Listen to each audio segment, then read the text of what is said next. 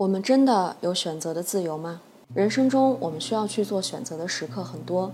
重大的选择可能是选什么学校、什么专业、一份什么样的工作；小的选择可能是今天吃什么、穿一件什么衣服、喝什么口味的咖啡，这些都需要选择。一般我们怎么选呢？可能是因为父母的期待，或者是同龄人的看法。那这些因素很有可能和我们心里的愿望产生冲突，那就会纠结、担心，甚至是害怕。如果选错了怎么办？Hello，新老糖丸们，大家好呀！我是时而选择恐惧，时而做决定稳准狠的店长王瑞，这里是安慰剂，用心理学罩着你。我当初高考结束后选择大学学心理学，真的是很冒险的。当时心理学完全是一个黑洞，大家甚至都没有听说过。学了心理学出来能做什么呀？没想到当时的一个意外之选，让我在心理学这个领域走了这么远这么久。真的是一段奇妙的经历。今天呢，我们就来聊一聊关于选择一些有意思的事情。我平时啊会尽量避免让自己肚子过于饥饿，因为我一旦特别饿的时候呢，就很容易做出冲动的决定。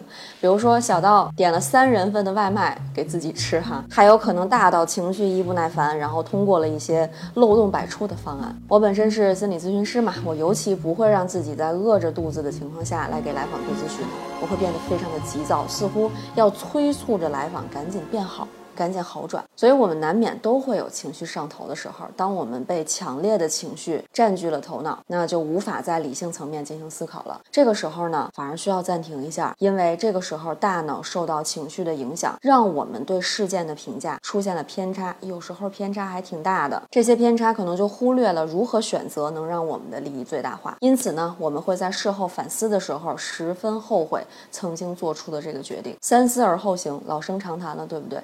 确实可以让我们很好的避免在情绪的影响下做决定。往往呢，当事情发生的时候，当天不要做决定，你睡一晚上，让自己的思绪沉淀一晚上，让你的潜意识工作一晚上，你至少第二天再做决定，你都会更加理智、更加清晰一些。而且随着时间的流逝呢，我们的情绪状态它必然是能够慢慢的平稳下来的，只是有的人快一些啊，有的人慢一些。那最终呢，能让我们在一个较为理性的层面去重新思考不同选择带来的风险和利弊。不过啊，有时候冲动也。不竟然是坏事儿。人生中的很多选择也不单纯是为了利益最大化，反而当我们没那么深思熟虑的情况下，才能更接近自己内心最真实的那个想法。所以呢，我偶尔也会给自己任性的自由，冲动一下，失控一下。所以呢，我也很好奇大家有没有那种冲动的决定哈，就是后来呢你也不后悔，而且回忆起来觉得那个决定感觉还不错呢啊！欢迎在弹幕里告诉我。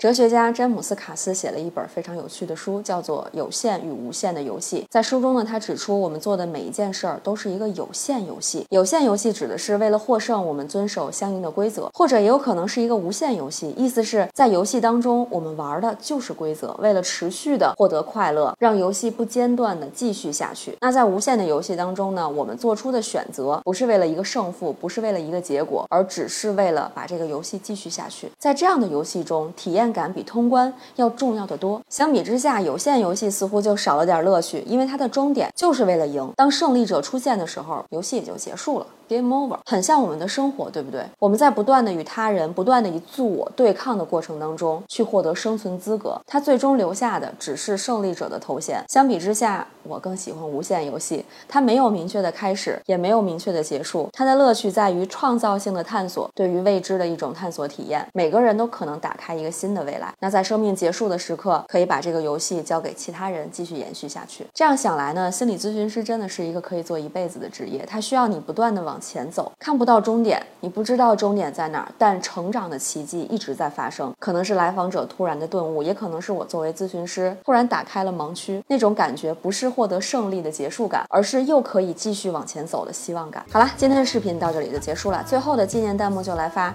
做自己的选择吧。在电影《普罗米修斯》中有一句台词说道：“人生是旷野，不是轨道。”所以不管在人生的任何阶段，你都可以主动的去探索感兴趣的一切领域，都可以重新审视并。选择内心向往的地方。有时候我们可能在原地徘徊了好久，不知道自己要不要去做一件事情。当我们内心有明确的想法，有明确的方向，定会生长出力量，推动着你往想要的地方前行。如果大家觉得选择困难，依靠自己的力量很难突破，可以尝试用心理咨询的方式来帮助自己。如果不了解心理咨询，没关系，可以加加入安慰剂的心理咨询科普群。加入方式查看下方的置顶评论。如果今天视频对大家有些启发，别忘了一键三连哦。安慰剂的视频每周更新，我们下期见，拜拜。